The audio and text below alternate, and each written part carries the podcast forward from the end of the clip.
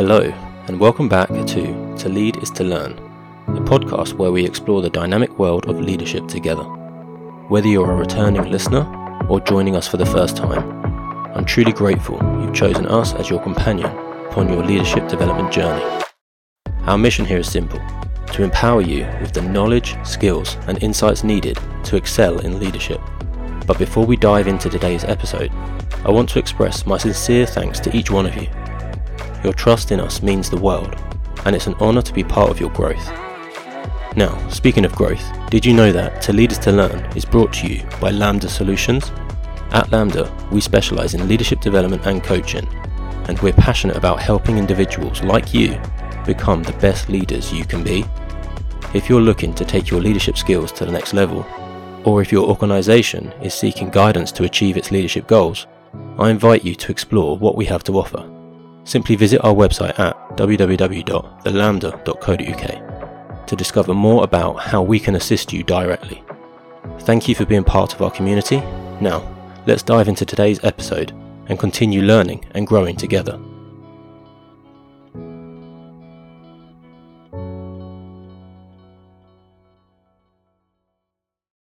In today's special episode, we will be talking to an experienced leader about their experience of leadership, challenges they have faced, and any thoughts and visions for the future. Oh, that's a good question. I haven't really thought about. Also, did a, a short stint at Guantanamo Bay in Cuba. And within moments, there was an explosion. That was really a major turning point in my life. It was uh, a troubling time for me we take somebody who's had no leadership experience whatsoever, all of a sudden we put them in charge. Your job is to, in those times, to develop your leadership. And leading can be lonely. And if they're overburdened with management responsibilities, they're never going to find time to lead. You're immediately going to get backlash from the community. The founder very often needs to sort of step aside Management doesn't create success. Leading makes folks successful. Without further ado, here's Pat D'Amico, founder and CEO of About Face Development, executive coach and performance consultant.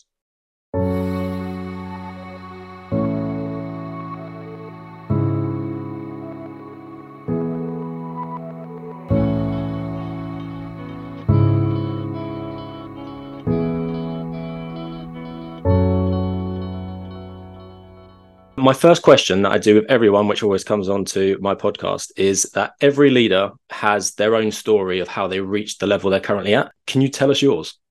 Yeah, so thanks for the question. My leadership journey really started in high school. I, I was fortunate to have some teachers and instructors that gave me opportunities to really explore uh, leadership. Of course, at the time, I thought it was just more being in charge when I was, you know, 14 or 15 years old. And when I was, when it was coming time for me to graduate from high school, the reality is, and I always admit this, I, I had not been an exceptional high school student. So when my parents said, well, what are you going to do? I said, well, I'm going to go to college. And they said, well, that's interesting because we don't really have money to send you and your grades aren't going to get you a scholarship anywhere. So I started exploring different opportunities and, and ended up enlisting in the U.S. Army at 17 years old. And as a result of that, I won a scholarship or earned a scholarship, I should say, to attend uh, Valley Forge Military Academy, which was located in Pennsylvania. So that was really a major turning point in my life uh, Valley Forge offered me opportunities to really excel in the areas of leadership pretty significantly. My sophomore year there was a junior college because I had joined the Army, so I was in an accelerated Army commissioning program. My sophomore year, I uh, was a cadet captain and was the commander of the college. So responsible at that point, I think for around 180 cadets and had a full staff. So it was during my time there that I really significantly advanced my understanding and my experience of leadership. From there, I went on after I completed my degree. I went on active duty with the Army for a number of years, and uh, it was it was an interesting time. It was the early, it was the late '80s and early '90s. So I experienced deployments to Panama immediately after the invasion, the U.S. invasion of Panama, and then also served in the Middle East during Operation Desert Storm, and then also did a, a short stint at Guantanamo Bay in Cuba. So it was during really that time that my not only my interest, but but I would say my passion in leadership really excelled significantly. And and it's since that time I've really considered myself a student of leadership and, and leadership development. Um, so from there, when I left the military, I went to work for Johnson and Johnson and worked in sales, but pretty quickly uh, advanced to to some other positions and have had a, a, really you know pretty robust career. And i've had an opportunity to work in a bunch of different functions but always having responsibility for others and for different size organizations through my career. When doing my research on you actually in preparation for this when i went through your linkedin you start your about you section with a quote i promise to bring your dad's husbands and sons back alive. And you said that that promise that you made at the age of 23 i think you put down is something that you should never have made. Can you tell me the leadership lessons that you learned from that because that must be very poignant to be right at the top. Yeah that was an extremely impactful moment for me. We were getting ready we my unit had already deployed to panama. We had you know been in harm's way prior to so i I think I was feeling a false sense of confidence as a leader. I was 23 years old. We, you know, had already deployed, and now we were getting ready to deploy to Saudi Arabia after the invasion of Kuwait. And I stood in front. It was early in the morning, and I was standing in front of my platoon of 30 soldiers. And behind the platoon were all of their family members. So at the time, it was an all, you know, an all male unit. And so their wives, their sons, their daughters, their parents were all standing there. And I walked behind the platoon. It was early in the morning, and everybody was, you know, was was apprehensive because the unit was getting ready to deploy that morning. And I walked behind my unit and took an opportunity to address all of these folks. And to be honest, Chris, I, I can't tell you what came over me at the moment, other than probably my admittance that I was overconfident.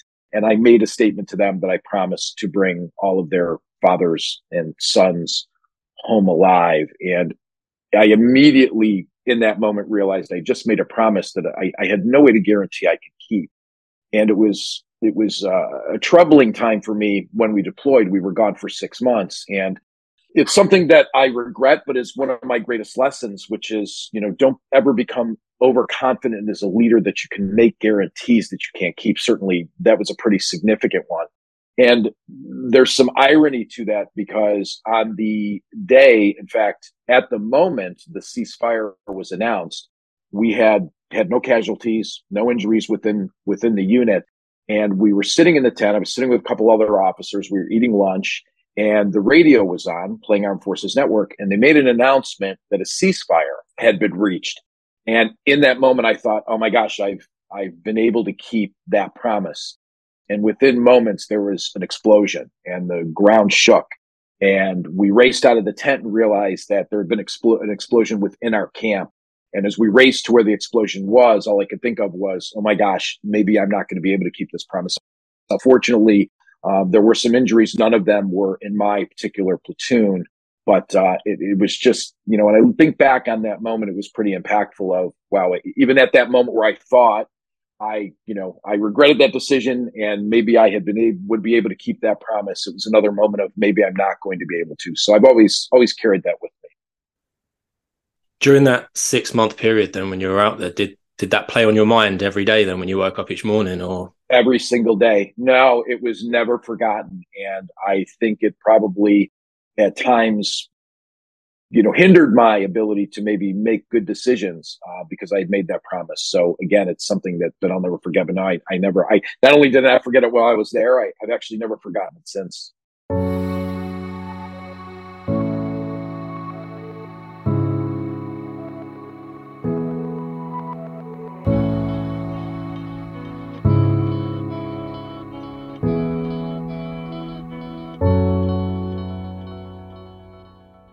So, in terms of the military, then what what did you learn when you went to your college? You were commander of college. What did you learn during that time before you got deployed, which set you up for a career in the military in terms of leadership? Well, I think that one of the things that's that's interesting that it's not about or understood about being a leader in the military, and I and I started experiencing this when I was at Valley Forge Military Academy, was you're really not only responsible for the work that you put on folks. You're really responsible for their whole lives. And as a cadet, I realized that you know you're you're you're a captive audience. I mean, folks are living there; they're living at the military academy, and so it's not only about how are they doing militarily, how are they doing, you know, how are they doing personally, what challenges are they facing? You had to deal with behavioral issues and things like that. When I got into the military, um, into active duty in the army, it really it advanced from the standpoint of again, you're responsible during the day for your soldiers, their readiness, their training. But I found myself sitting down to meet with with soldiers and their spouses about, you know, they had bounced a check at the grocery store on post. Um, they were having issues with their kids at school. I mean, everything sort of in the military goes back to the leader. So, you know, very different environment I think we're in today where, where most things are really kept very secretive and people's privacy is protected significantly. The reality is that anything that goes wrong in that soldier's life really becomes your responsibility. And so I think it gave me a real insight into motivation that and, and, as an executive coach i deal with this a lot and people are surprised many of the conversations or very often when i'm having conversations with c-suite executives one-on-one our conversations tail off to not about the business but about their personal lives uh, what's going on at home that's impacting their performance how are they feeling about things in their personal life that may be impacting them so it gave me an understanding of you can't look at somebody's performance myopically i'm a big believer that when somebody's performance is waning or people are having challenges, it's not simply to bring, you can't simply bring them in and say, hey, your, your performance is down and I need you to improve it. You have to ask questions about what's going on with you that's impacting that. And sometimes it's work related, but I found over my career that many times it's not. Many times it's something that they're dealing with personally and they have to grapple with that. And you have to talk about that in as much as they're comfortable sharing um, that will help you get at what's really impacting their performance. So, do you think that's something that's missing in terms of outside of the military, in terms of leadership development? Is that missing there? You know, it's an interesting question. As I as I mentioned, I, I think with our focus on privacy, which I think is important, I do think that sometimes leaders are significantly more apprehensive. They certainly are more apprehensive today than than 20 or 30 years ago about asking folks, you know, is are there things going on that you want to talk about? I, I think there's almost an avoidance of that because they don't see it as their business. And certainly it's only your business if an employee is willing to share it with you. But I do think it's something that's lacking because I think you miss a lot if you're not asking folks, you know, what's going on with you that's impacting this? Is there anything that, you know, you'd like to share? Is there anything you want to talk about confidentially that, you know, that would that would help me understand and maybe put me in a better position to assist you in dealing with. So I, I do think it is something that's lacking. And I and I think it's a difficult thing for leaders today because we just live in a different environment. Do you think the pandemic and the, the knock on effect from the pandemic has emphasized that at all or helped it? Oh, that's a good question. I haven't really thought about. Um, I think that it's probably made it a little more apparent because as you have more folks working from home, I think there you have a greater um, you have greater observation of maybe some of the things that may be impacting that. And I think folks may be more willing to share. Well, I'm, I'm dealing with this, and that's sort of interfering. So when when someone is in an office setting and you're seeing their work and you're dealing with them one on one, I don't think that comes up as often. But I think now that you're asking, I think with the pandemic, as folks spent more time at home, I think there's a greater willingness to sort of share the challenges. And I think the pandemic overall, from the standpoint of how it impacted individuals mentally. I think folks became a little bit more willing to sort of share the challenges that we're facing because we, we we faced a lot of challenges during the pandemic that that maybe we we weren't used to. Um, how it was impacting us psychologically and the, and the the stresses that we were feeling and the pressure and some of the fears. I think so. When you when you elevate those fears, I think folks may at times be more willing to share.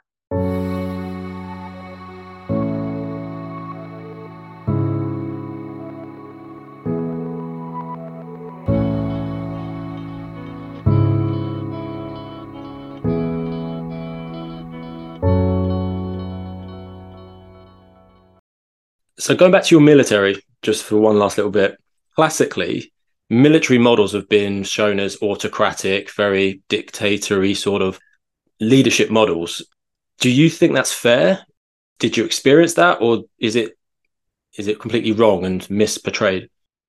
You know, I think that the autocratic nature of the military helps the individuals understand the importance of structure and discipline. And so younger soldiers will probably speak to that as a negative. But at the same time, I think what you learn over time as you advance and you become more mature, especially for leaders, you realize and understand setting those those standards are really important for good performance. Uh, I do think that if the thought is that well that's just a downside of the military and it's not doesn't doesn't really work i i would yeah i would argue that that's probably a misperception uh, because it, people it's important to understand. I had and you still have today you have soldiers that are that are 19 20 years old who are leaders right? And they may be leading a team of three or or they may be 24 and leading a squad of 10 and having those standards of discipline set really helps that organization perform. But I think that, you know, and it's funny because there was a time period where the US Army went through this, an army of one, which was really to sort of promote each individual needs to be able and needs to be capable of developing decision making on their own because you may find yourself, as very often happens, you may find yourself on your own or with a small team where you actually have to lead that team. So I think the autocratic nature, again, establishes standards and establishes discipline, which I think pay dividends back later. But the the structure of the military, in my experience and still today, I would say, you know, it works very well because it helps to develop at the very low level leaders that are responsible for small team first and then a squad and then potentially a platoon. And I think that succession is really important. I think in corporate America, sometimes we miss that. We take we take somebody who's had no leadership experience whatsoever. We take folks that have performed well. All of a sudden, we put them in charge, and they wake up one morning and they may be in charge of ten people, and they really are unprepared for that. So I think the military actually does a better job at doing that, not giving too much responsibility, allowing folks to make mistakes and fail and learn from that. And then ultimately, therefore, as they advance and have greater responsibility, I think they're better prepared for that often. So coming out from the military, then you've worked in many sectors. You listed a few earlier. Um, so you've got marketing, sales, operations. I saw that you've worked in as well.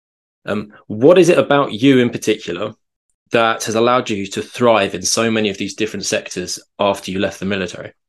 That's a big question. I think the first thing that comes to mind is I've had a really a really interesting career. I've had a lot of opportunities to work in different functions. So I started in sales, but very early on when I was at Johnson Johnson, somebody contacted me and said, "Hey, look, we're we're looking at centralized. At time, Johnson and Johnson had centralized recruiting for the United States in all functions except for sales."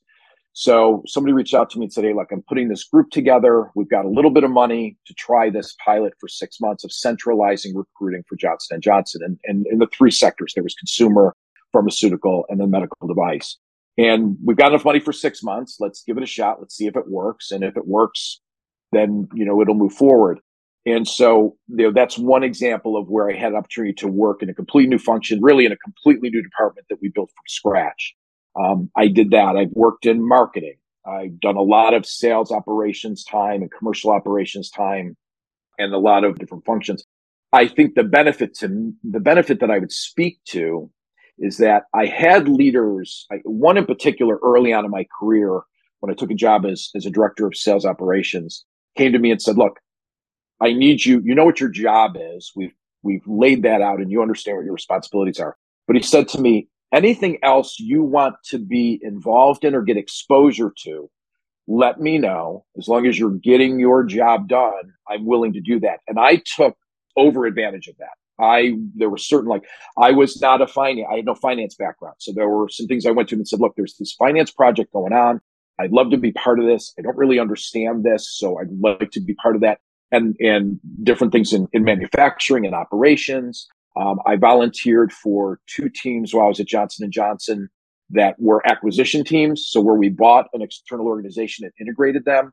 And so it was my leaders, the leaders that I had and their willingness to allow me to sort of grow and expand and raise my hand and say, I, I want to be involved in this because I don't know a lot about it. It's it's led to what I often like to say. I, I consider myself a master of a few things, but I have experience in most areas. So I can generally speak intelligently in most meetings with executives about most functions because I've had at least enough experience to understand the concept and understand what the goals are of those of those different functions. So I I think that's really been one of the things that that has made my career pretty interesting. Has not been a clear path. At J and J, when you start in sales, typically they say you have a couple options. You have the the strict sales track, you have the back and forth sales to marketing track, or you can also add in there some time and training and development. Those were sort of the way things were done. Um, and I really didn't view that as a path I wanted to take. So I really varied my career. I looked at opportunities that were outside my function or were an extension of my function that I could get greater experience in. There's almost being a bit of a maverick in a very structured, this is how you're supposed to do, but you were very maverick and going across everywhere. Yeah. One of the most interesting things about about my career is I think over half the roles that I've had have been new roles, newly created. That was another thing I was really uh, interested in was anytime there was a discussion about, hey, we're looking at creating a department to do this, I would say I'm I'm up for that. And so I I've had a lot of experience and developed sort of reputation of being able to start a new department, hire everybody that's there, um, and then move that forward. And you know what I've also found about that when you're starting a new department, uh, it's exciting and new. And what I found is that you do reach a point where it's time for you to move on. The founder very often needs to sort of step aside once it's created and, and have somebody look at it differently because you become very, very attached to it like you would a child. It's it's yours. It's you know, and, and in my first couple departments, it was tough to let go of, right? I would kind of follow what's going on there, and I don't know if that's right. And I had to over time be able to step back and say that's somebody else's vision and that vision needed to change. It's very different when you're starting something new, but then after it becomes established, you need a new set of eyes to say, okay, here's the direction it needs to go.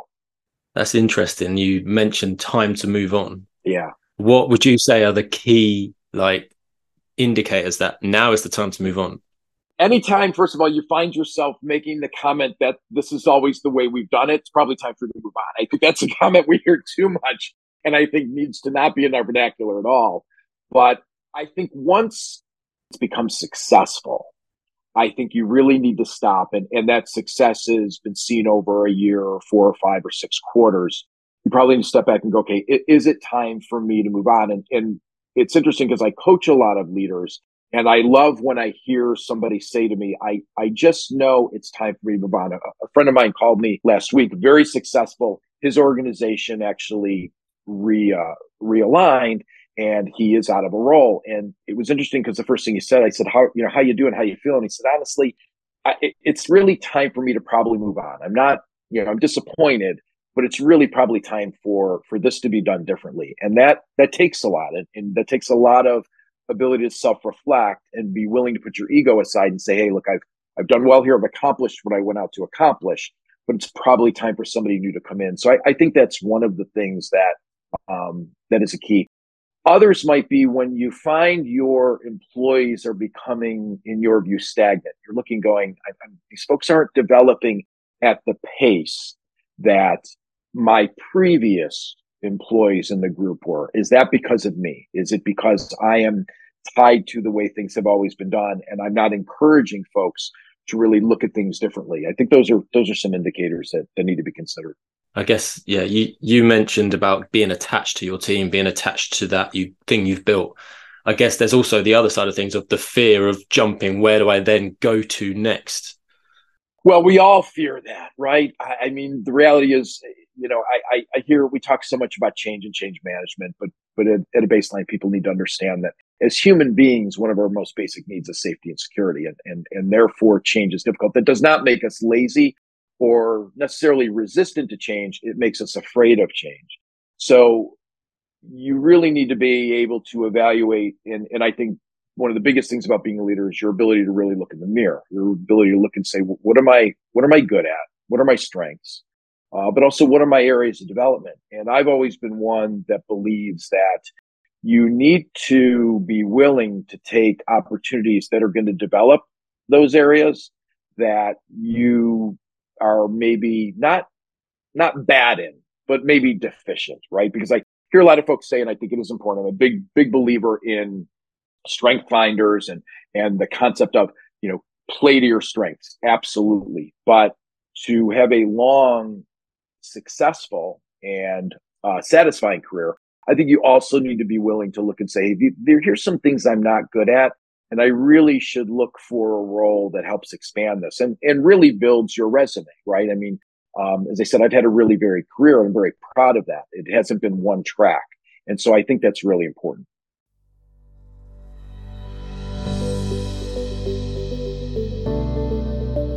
Are you ready to supercharge your leadership skills? Get your hands on our free ebook, Mastering Leadership Excellence, a brief guide for modern leaders. This ebook is your ultimate companion to your leadership journey. It's packed with 15 chapters covering common modern leadership challenges. But that's not all. At LAMDA Solutions, we believe in continuous learning, so we're going the extra mile.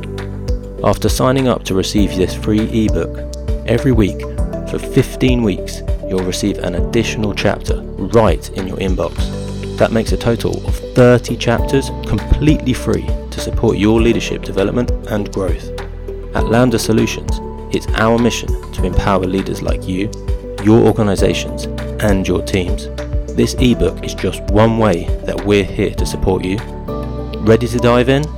Visit our website now at www.thelamda.co.uk to access your free ebook and kickstart your journey to leadership excellence today. At LAMDA Solutions, we're here to help you lead, learn, and succeed.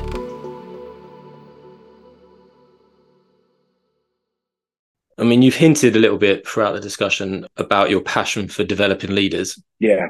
From my research, I've, you know, seen that that's something you definitely pursue. So, how do you go about this? What's your approach for developing leaders the first thing I say to any group of potential leaders that I think is really critical is they first need to understand if they get the most satisfaction out of being on stage and being recognized, then then being a leader may be challenged for them because as a leader, you need to get greater satisfaction out of watching your people succeed. And and to be fair, as a leader, your success is fully predicated on the success of your team. I mean, you know, I have seen a number of poor leaders in my career who were very self-focused and, and very egotistical, and that you can be successful for a while, but but in my opinion, not long term, right? Because at the end of the day, your success is defined and determined by are your are your people successful. So that's the first thing that I look at is do these individuals understand that they're not they're not going to be the ones getting the accolades now. They they have to really be proud of getting accolades for the team. Not that there's not accolades when you're a leader, certainly, um, but that's first and foremost the most important thing really to determine. The other thing in developing leaders is the understanding that leadership development is a journey and it should be treated as such, both by individuals and organizations. And it is one of the things that I think is lacking the most in corporate organizations is okay, well, we need leadership development. Um, we know this, so we're going to schedule this program. It's going to be two days. We'll bring somebody in. They're going to do their thing, and and we've checked the box. And, and checking the box, um, I don't think can be done on most things, but for me, you know, no more so than than with leadership. You you cannot check a box. It is a lifelong journey. I still consider myself every day a student of leadership you know my ability to look and see what are the things that i'm not doing well. And sometimes those are things that they used to work well and they don't anymore. So so leadership as a journey is really important. So the key to being one of the keys to being a good leader and identifying you know prospective leaders is are they learners? You know are they somebody who really focuses on learning and development of themselves uh, because that's a requirement if you're really going to be a successful leader, because that journey, frankly, never ends. I love that you said leaders are learners. I mean, that's my podcast. That's right. That is, yeah. And I meant to comment on that, but but as we started talking, yeah, I mean, it is it is so critical. There there's not a moment that I'm not in the middle of two or three different books on leadership or biographies or or, or things just to sort of you know because storytelling is such an important part of learning, uh, and I think we learn so much from from from engaging and hearing other stories. So uh, it's absolutely critical.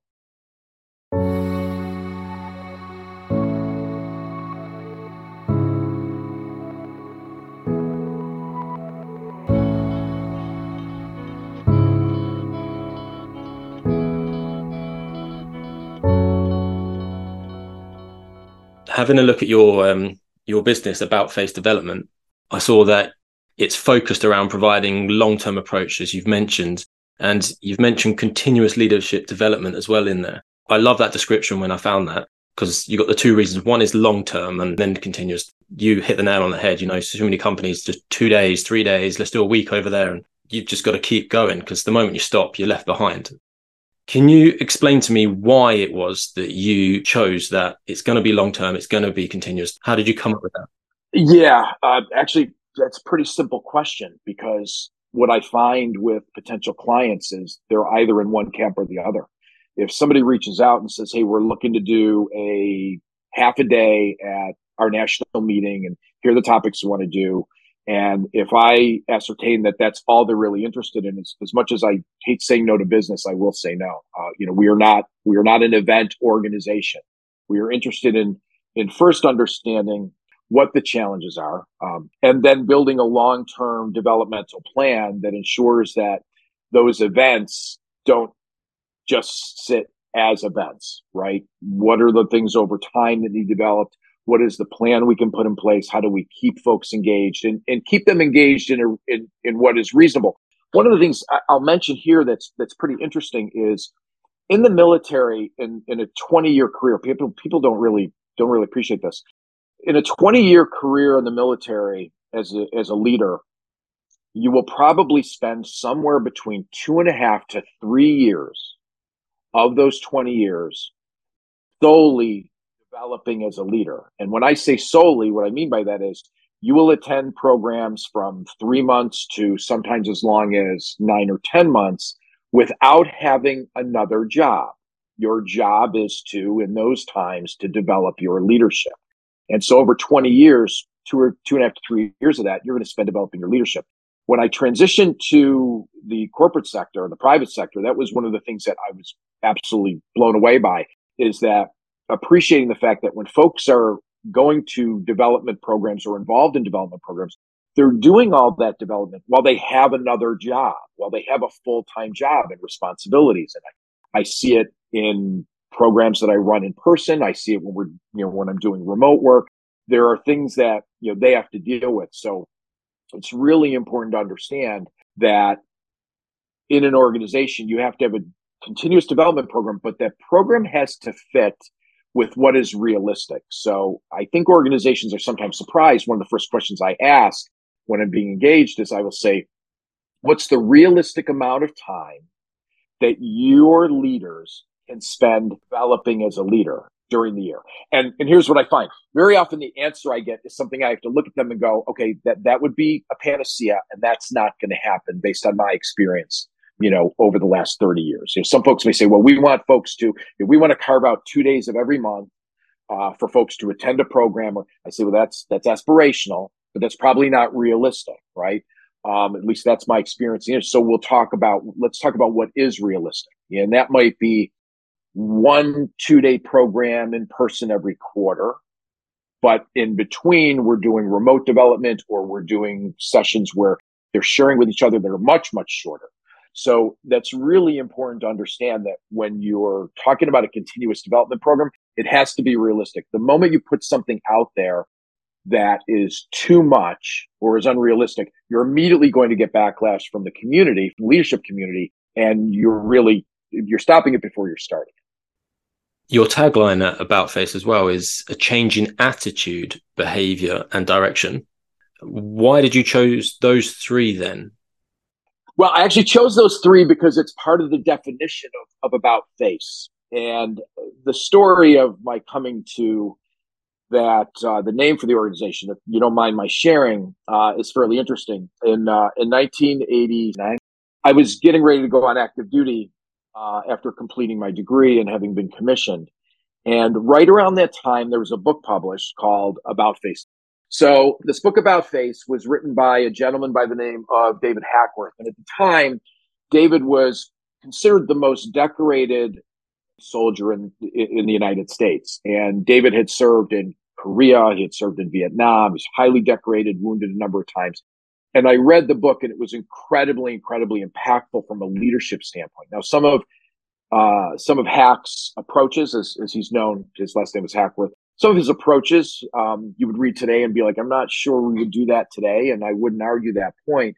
But it moved me so much that I actually sent a letter to uh, to him and just let him know how impacted I was by the book. And uh, subsequently, he ended up writing me back, and it, it began a friendship that he and I had for a number of years until he passed away. And he's been somewhat of a controversial figure. He was the highest ranking U.S. Army officer that uh, went public about his uh, criticisms about the U.S. approach to the Vietnam War, which you would look at, most would look at today and say he was completely right, but at the time it was very unpopular. Uh, so when I, I was looking to name my company really in um, in respect to him, uh, that's where I got that. So back to your original question, those three terms are are are the definition of about face. But you know, to your question about changing attitudes, uh, you know, leadership has so much to do with the mindset, and leading can be lonely. Um, there's no question about that, and, and I I think I experienced that in the story we talked about earlier when I made that promise. I found that I think making that promise made me more lonely. I I felt it so necessary to put on the right face, which a lot of times in those circumstances, especially in the military, when you're in harm's way, you really have to be that rock for your subordinates into your organization. And so that, that can be a lonely place. Um, you know, your peers, which are a small group, and very often you're separated from them a good portion of the time, uh, really can can create some some dilemmas for you. So a lot of it it is about attitude and mindset. In terms of the direction of behavior, then that's that's just the definition of about face. Do you have a a link to your leadership development in terms of changing behavior? So changing in behavior really is is an individual journey, right? You need to understand where are folks at in their careers, and, and since I deal with leaders at all levels, I'm I spend a lot of time uh, as a facilitator training potential leaders. I spend even more time training current leaders at, at, at, the first and second line. And then I spend a fair amount of time with senior leaders who've been around a long, a long time. And I think we all develop habits and folks need to be willing to be introspective and look at what do they need to change. Well, the interesting thing is those are very different roles for me, right? When I am, when I am addressing and training potential leaders or new leaders, it's very much about setting a standard and helping them understand what are the concepts that are important to understand as a leader. Where are you spending your time? Where should you be spending your time? Those sorts of things.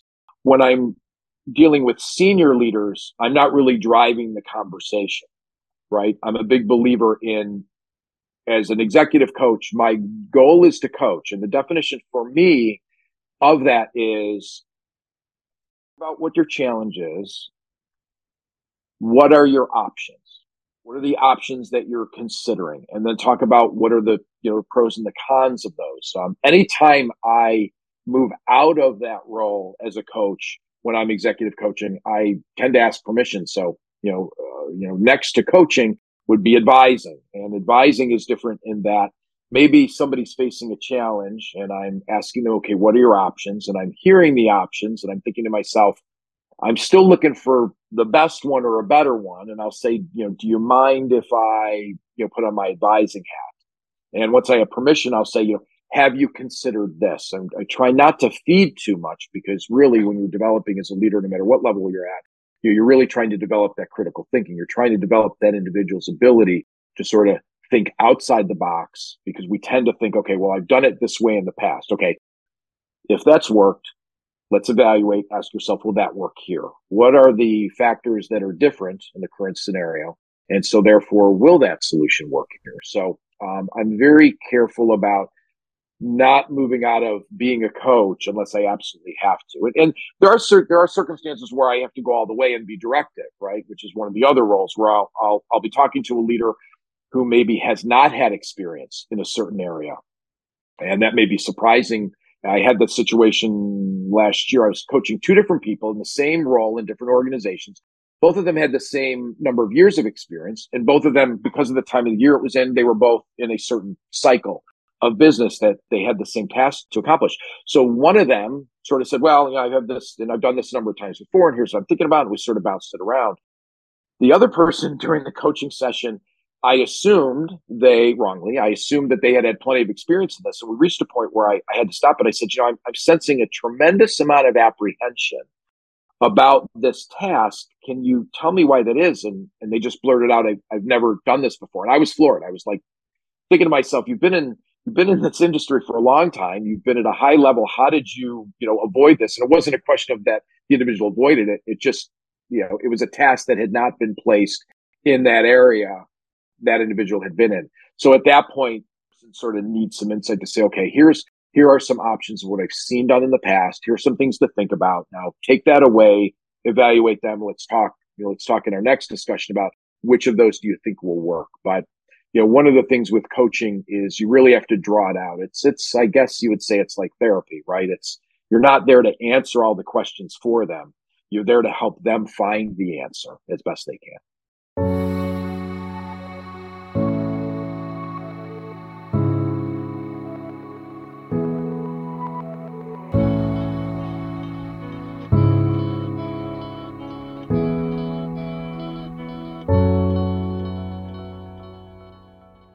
Back to new leaders, then, in terms of new leaders coming in, how would you go about explaining to them the difference between the role of a leader and the role of a manager? Oh, I make it very simple. Um, managers manage the day to day tasks that are associated with their job. Leaders really inspire and motivate individuals to do what they need to do. So managers, I think there's a bunch of quotes on this. Managers manage things and leaders lead people. However you want to look at that, I, I think that's you know, that that's pretty clear, right? Um, and and both are critical.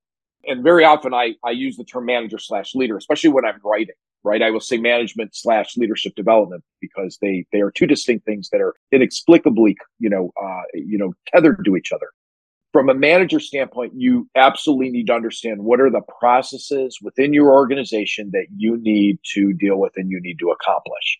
That is critical. Um, those are a lot easier, generally speaking, right? There's usually expertise within the organization that can sit down in a room or one on one and can train you, or there's online, and, and those things can be learned. Becoming a experienced and develop as a leader, it's a little more esoteric. It requires a lot more, you know, a greater thought, greater introspection, greater evaluation of looking at, at situations and saying, okay, what is the best way to approach this? And, and how do I really motivate folks to succeed? So, uh, again, both are critical, but very different. One of the things that organizations, and I found this, I have found this more and more with the advent and advancement of technology without question, which has been funny because the advent of technology was supposed to make us all more efficient. And I think what it did was it just made us capable of accomplishing more in the time frame. But a lot of the challenges that I see in many organizations is there's far too much time spending managing and not leaving enough time to lead. And so very often when I'm doing a diagnostic, which is which is the way I approach every new client organization, I perform a diagnostic and, and that helps me understand first and foremost where are they spending their time and if they're overburdened with management responsibilities, they're never going to find time to lead because those management responsibilities are they're they're hard and fast, right? They're okay, this needs to be done. Here's the reports that need to be turned in. Here are the responsibilities you have. All these things need to be accomplished. But very often what I hear is from the managers themselves is we don't have time to lead. And and a lot of times that's absolutely true. And the organization, you know, my goal is to point out to the organization this is why they don't have time to lead. And we need to have a, a sincere and honest conversation about removing some of these management responsibilities so that they actually can lead because management doesn't create success. Leading, leading makes folks successful. In terms of organizations, then, in terms of their energy, where do you think they put most of their energy in terms of their internal training? Would it be on the managing side of things or the leadership side of things? Well, first off, let's let's go before we even get there organizations do a you know the organizations that I work with, um, and then there are organizations that are Fortune 500 or Fortune 100. They do a tremendous job of training folks on the requirements of their job without question. They make sure folks know how to do their job. Never a challenge there. So too often that's where it ends, right? We don't have time to, or we don't have money to invest. What, what's really interesting, Chris, is there are so many surveys of senior executives that when they're asked what needs to happen in your organization, that leadership training is almost always at the top of the list. But then you ask those same folks, what are you really lacking at? Leadership development, top of the list. It, it falls off because people believe you can't measure it. And, and my, my first answer to that is if you are losing, if you are turning over and lose, you are an undesirable loss, you are losing employees that you do not want to lose, then that is reason enough there to invest in leadership and management. I mean, there are a ton of estimates out there. In, in the industries that I work in, we estimate the cost of losing an employee, is also the cost of a bad hire, um, is probably around a quarter of a million dollars. And that just scratches the surface, right? There's the opportunity cost, there's the retraining cost, there's all of that, there's the lost revenue during the transition. But when I ask an organization, one of the first questions I'll ask is, what does your turnover look like? And what percentage of that is undesirable turnover? How many people are you losing that you want to keep? And there's a direct correlation to the lack of leadership development and the, the lack of leadership competency in the organization to undesirable turnover. So once they do that, um, once you address that, back to your original question, organizations will focus on the management tasks that need to be done. And I, to an extent, I just consider that. I don't even consider. I don't consider that personally leader leadership training. That is not. That is not leadership development. That is the individual understanding what's required in the role, be trained to do that in the role, and that that goes all the way up to the CEO or the president of the organization or the general manager. Right? You have to know what are the tasks that you have to perform. But when it comes to leadership, strict leadership development, um, it's it's severely lacking and too often falls by the wayside. That's interesting. That resonate massively. What's your experience from your standpoint? What do you, what have you observed? Yeah, I, I think it's exactly the same. When I run my sessions for leadership development, I, I show a graph on the X is your time spent in the organization. On the Y is how much like your job is what you originally set out to do coming into the job. And when you come in, it's 100%. Yeah, you spend all of your time on that.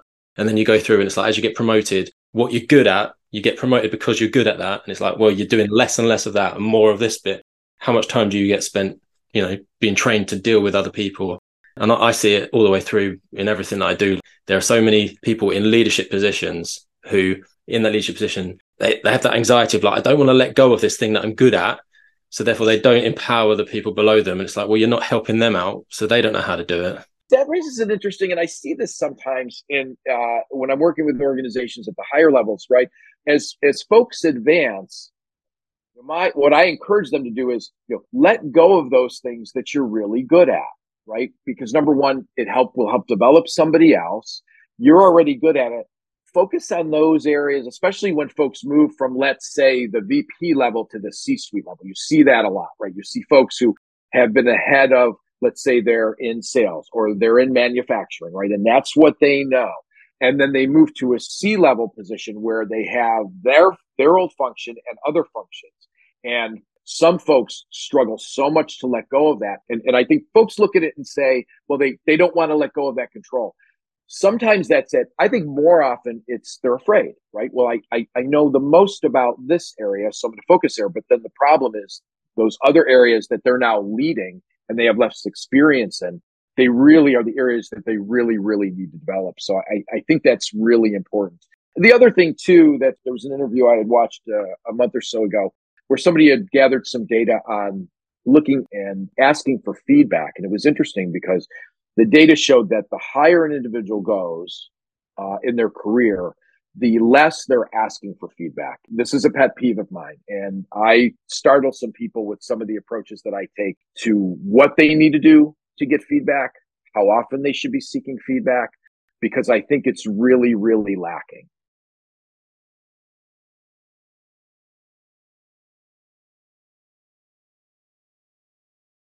in some respects as well, we tie feedback together and then letting go of things they're good at. I guess they're worried about getting the feedback on the stuff they're not so good at because they know they're going to get feedback and something they're going to have to change because of it and fear of change. Yeah.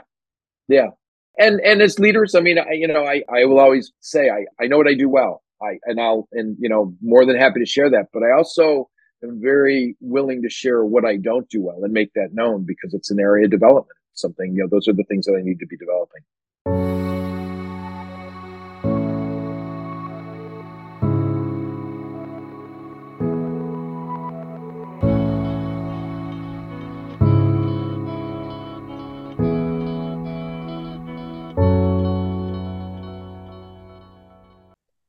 So, in terms of leadership development, then we're going into a business. Let's pretend we're going into a business. First thing, you've done your diagnostics. You've mentioned about the diagnostics. When you're then going to put in place some training, are there any key fundamental pillars that will always be incorporated into your training that you provide? So, yes. The first thing is, you know, the diagnostic will reveal to me what the challenges really are. I find that taking a stab at it, I would say 50% of the time, what the organization thinks are the gaps are not actually the gaps. Um, that there are there are others, and so in in I live in a world that I'm fortunate because as a consultant, for whatever reason it is, I was having this conversation with somebody the other day. and We were laughing about it. Somebody, one of my clients, is that employees are much more willing to share with me as an external consultant.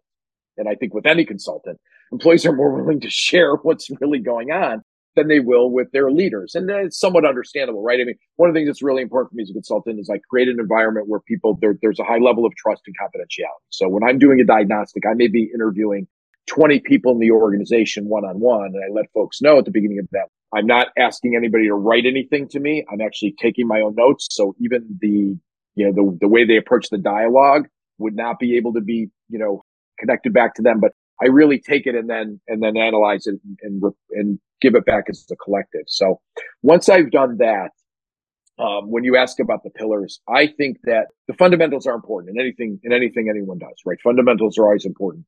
Uh, I, I, train a lot of salespeople, and one of the things that folks will say to me as well, I, I think we need an advanced selling program. I'm like, there's no such thing as advanced selling there's an advancement of the basics. There's getting better at the basics, but you you need to really focus on the basics. So I actually spent about six months, um, actually more, probably around nine. I spent nine months when I left industry and went into consulting uh, because I was I was on a project looking at all of the research that was available in on leadership development programs. It was fascinating just because there's actually been about 50 years at this point of of research on leadership development programs. You have the industry side, all that data. You have the academic side. You have the hybrid of those where you have organizations that worked with academic institutions. And there's even a ton of meta analyses on this data. So like about eight months on that, what the output of that was, was a list of the 20 based on the research and the data, the 20 most critical leadership and management competencies. And from that list is what we build really our initial and even our long term development is ensuring that folks have a baseline and understand these are the critical management leadership competencies. Some of those competencies might surprise folks. And I would say, you know, what we, what we look at is not all of those require the same amount of time, effort, or, or focus. And that 20 is meeting management. Now, I would tell you that I would never go into an organization and recommend we spend two days on meeting management, but there are some critical, you know, keys to running a successful meeting as a leader. Therefore, we have some remote or online tools that can provide that to folks, right? Because meetings is not something you do every single day, right? When you're planning a meeting for your team. So we provide them resources that they can access when those times come because sometimes there's gaps in those. Maybe it's every three months, maybe it's once a year. They can go and they can, you know, they can they can partake of of those micro learnings and that learning. Whereas other competencies, coaching is one that, you know, I would not revert to online or or asynchronous, you know, sort of remote learning. You know, that's got to be done more in person, ideally. And then that skill and competency needs to be continuously developed and there needs to be a continuous process of of best practice sharing because one of the other things that i that i always say to folks is as a facilitator is that my goal I, I i make that a very clear distinction. I'm a facilitator. I'm not a i'm not a lecturer. I'm not a teacher. I'm not an instructor. I'm a facilitator. My goal is to bring a group together discuss concepts with them and then discuss how do those concepts work ideally within that organization. But the other thing is best practice sharing is something that is absolutely critical. I can know a lot about the organization I'm working with, but I'm never going to know as much as those individuals in the organization. So I always am looking to put in place follow up reinforcement sessions that involve those individuals sharing what's working and really even more important sharing what's not right? We learn more from our failures than our successes. That's just how human beings are. They're more impactful. So i do have a lot of focus on those reinforcement sessions where individuals get a chance to say hey look i we talked about this during the program maybe it's three months later we're on a zoom call like this and somebody says hey i want to share a story with me something that didn't go so well and I'm always interested first, and I always encourage groups. The first thing we do is let's share positives with that person, right? Let's recognize the good work they did, and that's then let's look for upgrades. What are some things that they could have done differently, or or I might ask the person who's telling the story, you know, would you do it differently, like I would as a coach? You know, if you had to go back, if you could go back and do it again, what might you do differently? And in that, it gets that person thinking, but also gets the group thinking about, okay, well, maybe this is being missed. So I want to encourage folks to share so that that development really becomes a community affair. In terms of being the facilitator, getting them to reflect, if there was a, a leader listening to this podcast right now and you wanted to kind of give them some reflection questions to reflect on their practice, what three questions would you pick right now? Oh, that's a good question. The first one is, and there's some context to this, where are you spending your time? And the reason I share that is because to simplify the process of leading on this question, you know, we tend to put people in in three buckets, right? A, B, and C players. A A players are your top performers. B players are your ones that you know they're they're average performers, but they probably have some potential to do better. And the C players are the folks that that are not really pulling their weight or they're really challenged. And what's interesting about the data is, first of all, most leaders will find themselves stratified where maybe 20% are A players, 60% are B players and 20% are C players. The data would suggest that a significant amount of time is spent with A players, and that's driven by the A players, right? It's not the leader reaching out to them, it's those folks reaching out either because they want you to know what they're doing well, or they're looking for resources, or they're looking for support, right? Whenever you have a new program available, the A players are the ones trying to lock it all up. Well, we got 10 opportunities here, and you got one person on our team's like, well, I need all 10. I, I, I, they'll make a good argument, right? Um, so A player time comes from from the A players reaching out to you. But the research also shows that significant amount of time is spent with the C players. And that, that time with the C players is not driven by the C players. Frankly, they don't want to hear from you. That's driven by the leader. Um, and data would suggest that too much time is being spent with the C players. Because at the end of the day, the reality is, where's your time need to be spent? It needs to be spent with your B players because your B players have the potential to become an A player. So I would ask people look at where they're spending their time. And this does this is not a difficult exercise. If you just explain that concept to people and ask them, now think about it and tell me where you think you're spending, they're gonna say, Well, my A's bug me all the time, and I'm spending time with them, and my C's I'm chasing all the time. And uh, and I'm a big believer in C players. And when I say a C player, I don't mean a new employee who's just getting up to speed. I mean somebody who's been fully trained, been around, they're not performing. I'm a big believer in avoiding firing people. The key is get somebody to understand and appreciate they're not at the right place for them today. And how do you help them find a better place for them, whether that's inside your organization or outside? So that's one question. Where are you spending your time? Second would be how much time are you spending coaching your people? Are you observing them and giving them feedback? Not behind a screen. Are you actually spending time with them, understanding what are they doing? If they're remote, are you spending adequate time talking about? Share with me a story of a challenge you faced last week that you know that's been eating at you. What happened? Tell me about what you did, and then coaching them, asking them the question of, okay, if it's something that's done and over with, ask them the question of, what would you do differently next time? Or if, if that situation occurred again, what other options would you would you consider? So that'd be number two. And the number three one, Chris, would be are you asking for feedback? Um, and I'm really passionate in this area. Uh, and when I speak to groups, I usually give this example. I'll, I'll ask, when do you typically ask for feedback?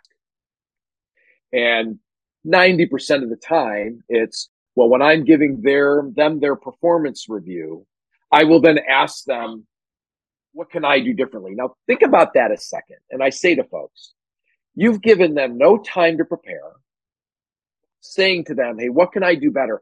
Even if in that moment they absolutely know what they want to say to you, I can almost guarantee you they don't know how to put it in a way that they're comfortable with. So I always tell folks, and I used, and I do this religiously with my own employees, when when we are getting ready to have a discussion related to their performance, I will tell them in advance, hey, as part of that discussion, I would like you to come prepared to share with me at least two, ideally three things that I can do better. I want to make sure you have some time to think about that. And then I will say to the employee, and I, if you don't come with a list of two or three things, I'm going to let you know now we're going to sit there and stare at each other until you come up with them. So please don't put yourself in that situation. But you being able to share what I could do better for you is just as important. So you need to be doing that on a regular basis. I think a lot of leaders, when I say, do you ask people for feedback? They're like, oh, absolutely. But when I start asking them, tell me the circumstances under which you do it, I start to discover things that that aren't optimal for them actually to get feedback that's going to help them develop. In terms of the feedback side of things, um, a lot of things have gone online now, gone digitally, and people send out like surveys. Like a leader might send out a survey of, you know, to their employees. Do you think that's as useful as sitting there, like you said, giving them a week to think about it and then having a discussion? Well, you could argue that if they're doing a survey, they have time. But this goes to a to a greater point. I talked earlier about the diagnostics we do. Now, I give I give my clients I do give them two options, but I'm pretty clear about which one I prefer. So I'll say to the organization, look, we can do this one of two ways. We can send out a survey, which gives us a greater data set, no question, right? We can survey 100 folks in the organization. Or one on one interviews with 20 folks. And I let them know, you know, the pros and cons, but but really I'm I'm trying to push them in one direction. I firmly believe that one-on-one discussions reveal so much more because data is data. You know, that sort of survey data, you know, just sends it back to you without context. If I'm doing a one-on-one interview, I can sort of ask follow-up questions if somebody brings something up. And I can also, it's very common for me, I'll conduct four or five interviews and I'll start to hear some themes. I can now dig into those with the remaining folks I'm going to interview. And, and you don't have that ability to do that in a survey because, you know, I, and I, I'm not a big fan of multi-level surveys, right? I don't like, hey, we're going to send this out. We're going to find out what the what appear to be some of the biggest challenges, and then we're going to send out a, a subsequent, you know, survey that sort of delves into those areas. Um, I firmly believe one-on-one is far better. The other thing too is, you know, when you get a survey, let's be honest, we we tend to blow through those things, right? Um, we probably don't give it as much thought, but but I want that one-on-one interaction. Um, I'm really big on that. I want to I want to I do them all over Zoom. If I can't do them in person, I want to actually see them and see their expressions, see their reactions. Sometimes I'll ask a question and somebody will cringe and I'll be like, okay, I saw your reaction. Let's talk about why that's a hot button for you. Right. So I think that's, I just think it's far more valuable.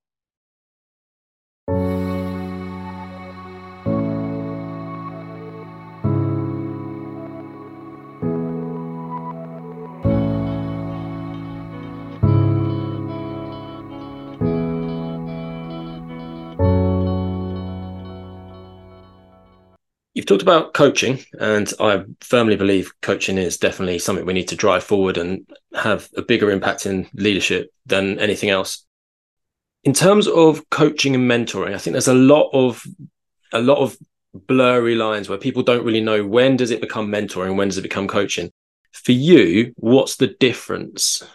They are mutually exclusive. And I let folks know, especially at the C suite level, I let folks know when, with every person I potentially am going to one on one executive coach, we do an initial call just to make sure we're both comfortable with each other. I, I, that I feel that I actually am in a position to potentially help this person develop and that they feel comfortable with me. I let them know during that that, you know, this engagement is about coaching and not mentoring. And I encourage all of my, uh, I encourage everyone, but you know, I'm just speaking of the executives that I coach.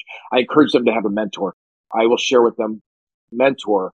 What you're looking for is you're looking for someone that's within your industry or closer to your role that has the experience that you go to when in your function that maybe you know, has more experience. So, for instance, I, I coach a very recently promoted uh, chief human resources officer, incredibly. She's incredibly talented, but she's new to the role. So when we talk about when we talk when I was talking with her about finding a mentor, what she's really looking for is is a senior chief human resources officer that she can go to for things that I can't help her with. Right when she's going for functional questions, um, there's some insight there. Now, the other thing that I think is really important is, and I always tell folks this, uh, a mentor should not be within your own organization. I think that's absolutely key because number one, you you know the same people, and secondly, that individual is going to look at things too much through the same lens, organizational lens that you're looking at it through.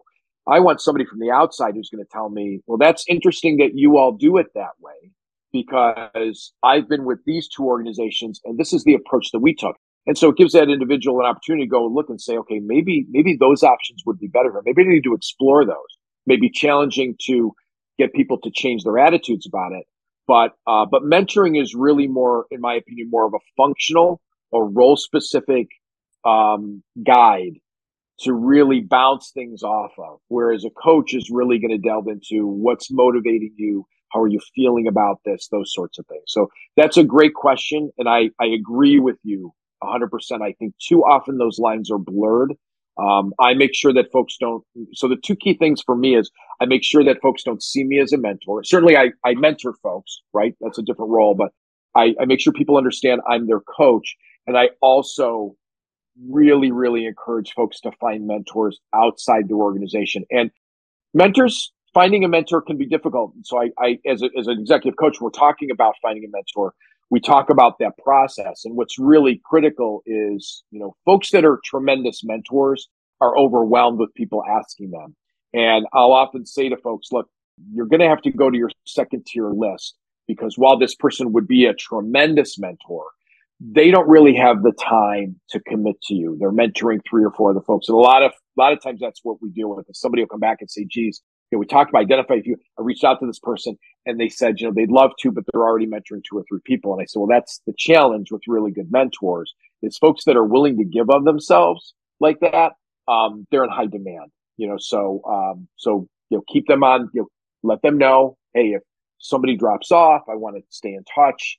Um, but a lot of times, really good mentors, in, in my experience, will tell folks, "Hey, look, I'd love to do this, but the reality is, I, I don't have the time to commit for what you're looking for." There's been a massive growth in coaching. Lots of people are coming out, executive coaches, you've got leadership coaches. You've got lots of. I guess the next big boom is going to be this mentors, people who have you know time and you know can charge for mentorship as well as like coaches do. Yeah, I would hate to see that um, because I think, and I'm not a big fan of this word, but I'm going to use it here. Surprisingly, I, I think there's there's you know, mentorship needs to be a little bit more organic. It it needs to be something that the mentor is willing to do, and I think a financial connection to that, I think unfortunately would would would would deteriorate. You know, the benefit of it. Um, you know, the folks out there willing to mentor to give of themselves I think that's the most important thing about that mentor. The minute it becomes a financial gain, I think really challenges it. But but also to your point, mentoring's become big. I mean, I mean for the first time um, at a you know at a at a learning conference probably two years ago, I, I saw the first sort of application uh, for mentoring and tracking mentorship. Uh, you know, starting to become available, and so mentoring is really important and uh, and finding mentors is is critical. To, I think critical to success. And I encourage folks to, to try to find more than one because a lot of times you can't always reach the primary one that you hope to. But I, I encourage folks to find more than one. I've got a final question. My final parting question, uh, which I like to ask the guests, is what are the most important lessons or a piece of advice maybe that you've learned through your journey so far that you would pass on to a young leader just starting out? So I, I love this question because uh, there I, I've been touting this for years. When I was 17 years old, and I I arrived at Valley Forge Military Academy. My my first primary instructor was this was a gentleman by the name of Sergeant Major George Deedy. I still consider him one of the greatest coaches and mentors I I really greatest mentors specifically I had in my in my entire life.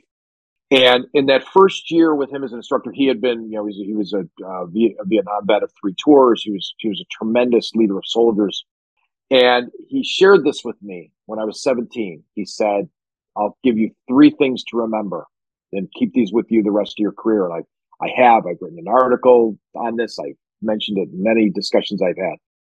Those three lessons were the following. The first one was don't mess with people's pay. Now, of course, he didn't use the word mess, but let's keep it clean, right? It was the old army then. He said, don't mess with people's pay. If they have a pay problem, fix it yesterday. And I always love repeating that, meaning fix it yesterday, meaning look, unless you're unless you're working for charity and, and you are not trying to make money, the reality is people work for compensation. So if somebody has a pay problem, it will overwhelm them. It'll be all they think about, so you need to fix it immediately. That was number one. Number two was don't mess with people's off time. Let them be off when they're on PTO. Let them be off. Don't be that person who's like, well, you know, I know you're going away, but how can I reach you? Right? Let that person have their time off. Everybody needs that. So that was the second thing.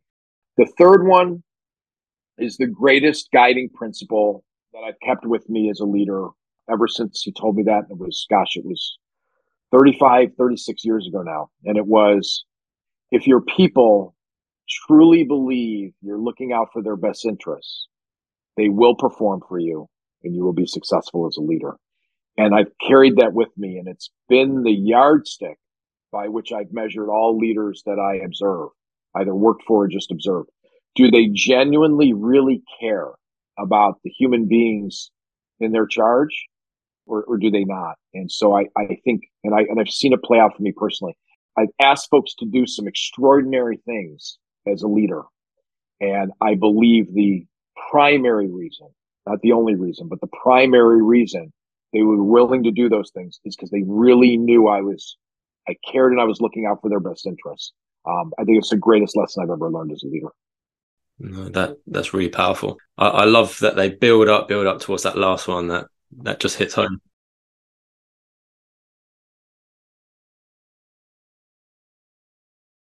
As a sort of side note, what's really interesting is um, your About-Face Development business is very close to a business I'm setting up right now. And as you were talking through your process, I went, wow, this is almost like exactly what I want to do here.